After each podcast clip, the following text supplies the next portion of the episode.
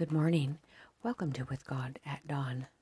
Today, I want to do a little talk on the, uh, the fireballs that the prophetess Ellen White over a hundred years ago had a vision, and she saw what city was going to get the first one.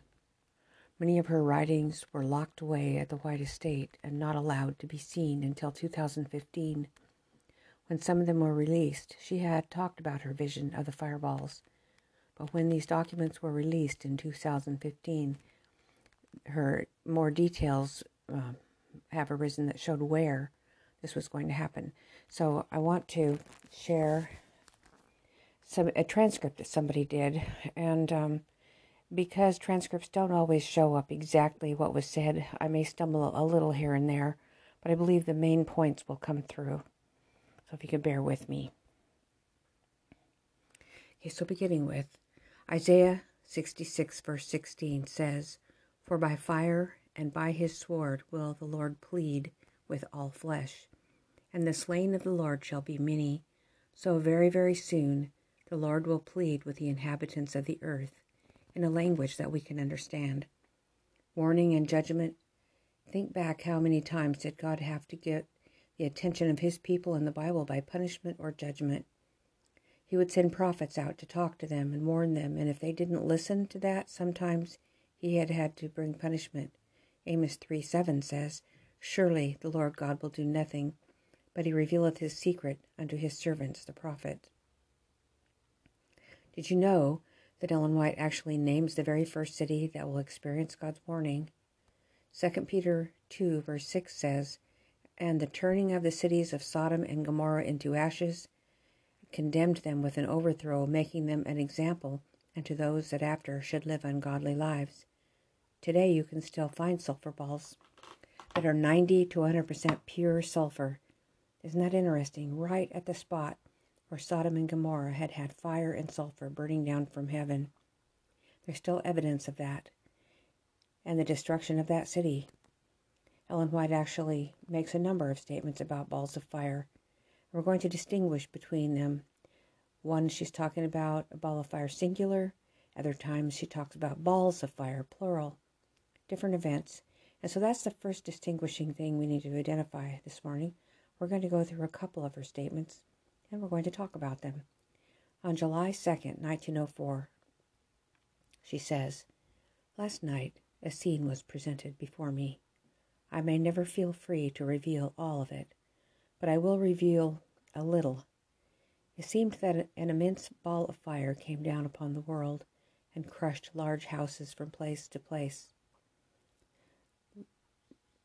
And from different places rose the cry, The Lord has come, the Lord has come.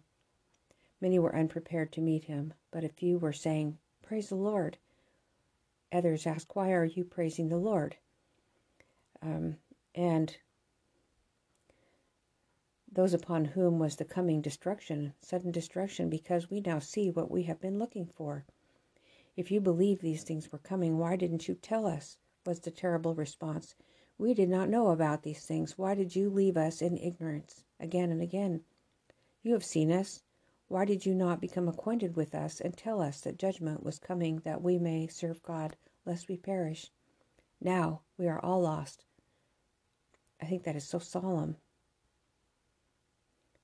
Because here in this church, here God's people know through the prophet Ellen White and through the Bible, we know what's to come, and it's our job to warn people around us. So I think what's interesting in this statement is first, just know because we'll catch up to that later on, was the statement was written on July 2nd. And she said last night, so that would have been July 1st of 1904. An immense ball of fire that's singular. And then a few were saying, Praise the Lord, praise the Lord. Why? Because we see what we have been looking for. Now, have you ever read that? And uh, what not, and I know Adventists know these statements, but have you ever read that and wondered why were people looking for it? I mean, this is a ball of fire that comes and destroyed something, and we'll talk about those houses, buildings, and things, but why were they looking for it. Have you been looking for this? About this been prophesied. We should be looking for it, and we're going to discover why. So the next statement that she makes, July 3rd, 1904. The night before last, a very impressive, impressive scene passed before me. I saw an immense ball of fire fall into the midst of some beautiful mansions, causing their instant destruction. I heard some say, We knew that the judgments of God were coming upon the earth, but we did not know that they would come so soon. Others said, You knew. Why did you not tell us? We did not know. On every side I heard these words spoken. So the first statement we read was written July 2nd, the second was July 3rd of 1904, and then there are a number of other statements that were released in 2015. So the first two statements we've had for, well, almost 120 years. It'll 119 years now for sure. And Faith makes a very interesting observation. That's the lady of uh, of this guy's partner they were discussing this together between themselves, and he said, Faith makes a very interesting observation. Last night, when we were talking about this, 119 years ago, so let's see, 2024 will be 120 years. Kind of like the warnings that Noah was giving the world, because Noah preached to the world 120 years. So there are four more statements that she makes now. So why were they not released? I'll get into that real quickly, but Notice that after that, in 1906, she starts writing a number of other statements talking about balls of fire.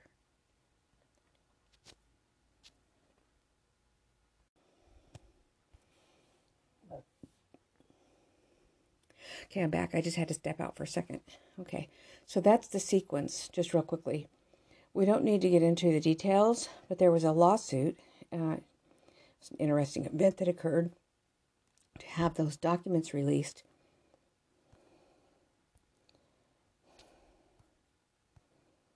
Oh, shoot. Hold on a second. I'm having a problem. Okay, I'm back. Sorry about that. All right.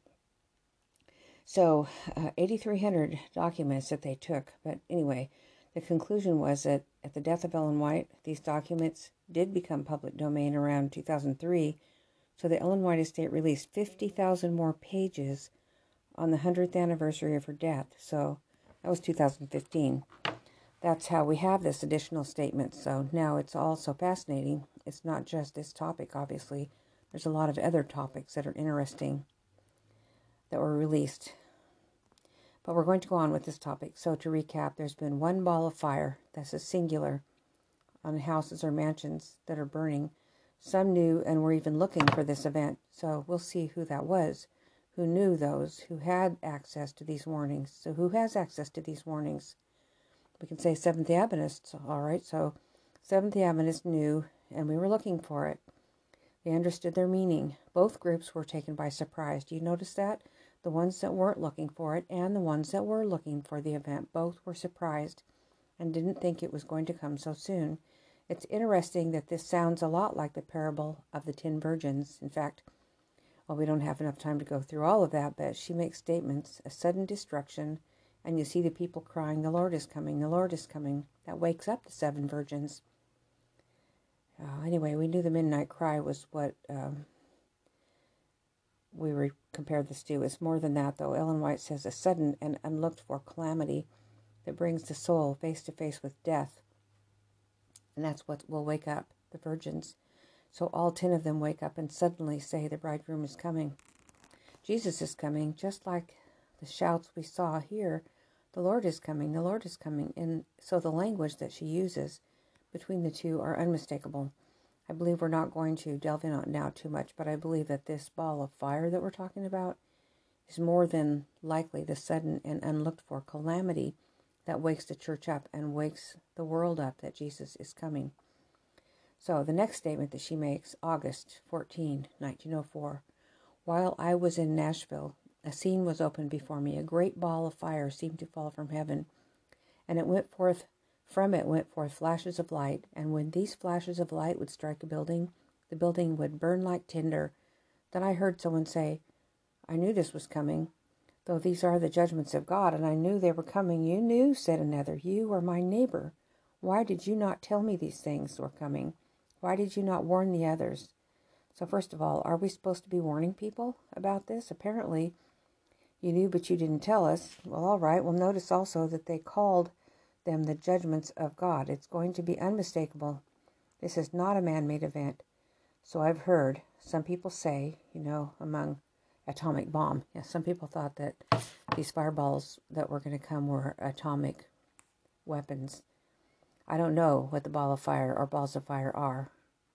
It kind of doesn't matter. When we say it, we're going to recognize it.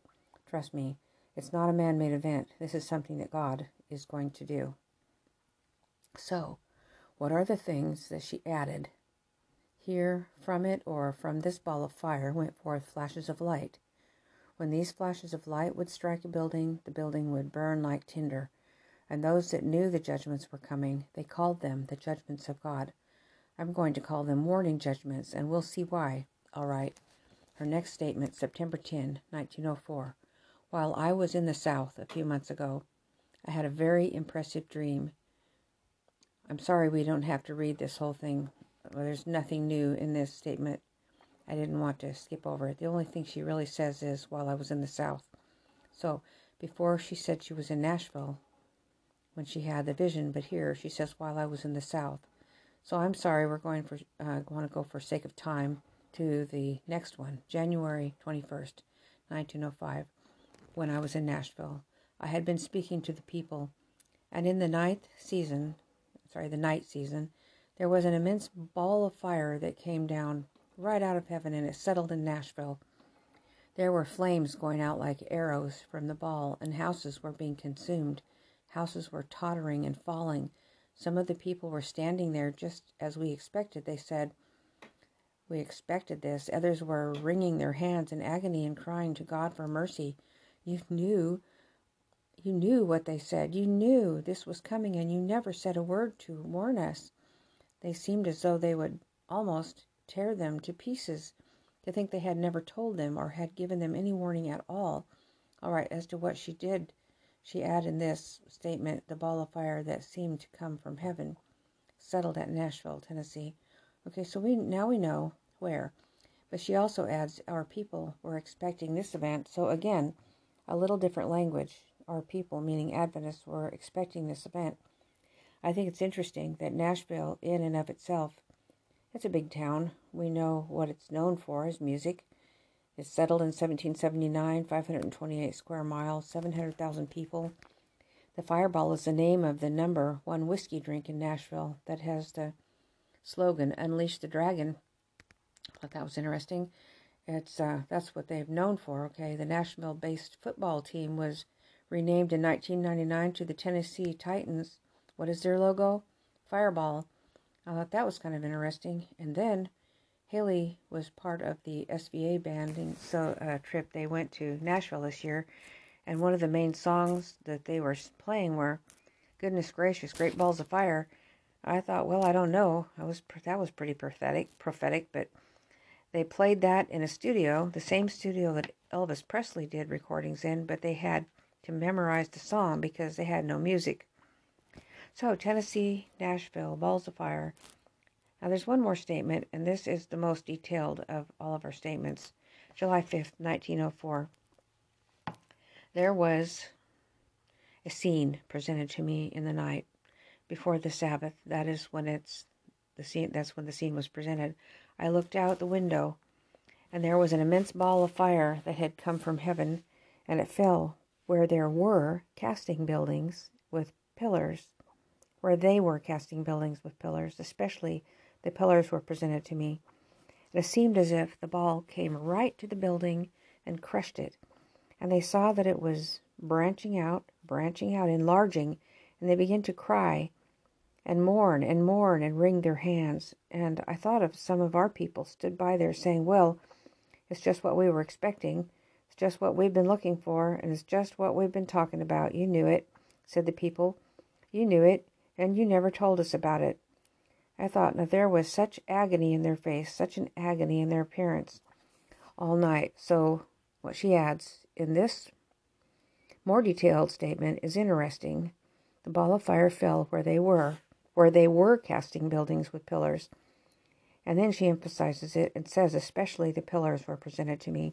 So if you look in Nashville, there's lots of buildings with pillars. You have the Tennessee State Capitol. You have the War Memorial Auditorium. You have the replica of the Greek Pantheon and Centennial Park. But she says casting buildings plural with pillars. So on the surface, it doesn't look like there's a location that actually fits this. So maybe she was mistaken. She also says casting pillars. We don't really build that way anymore. Nobody casts pillars.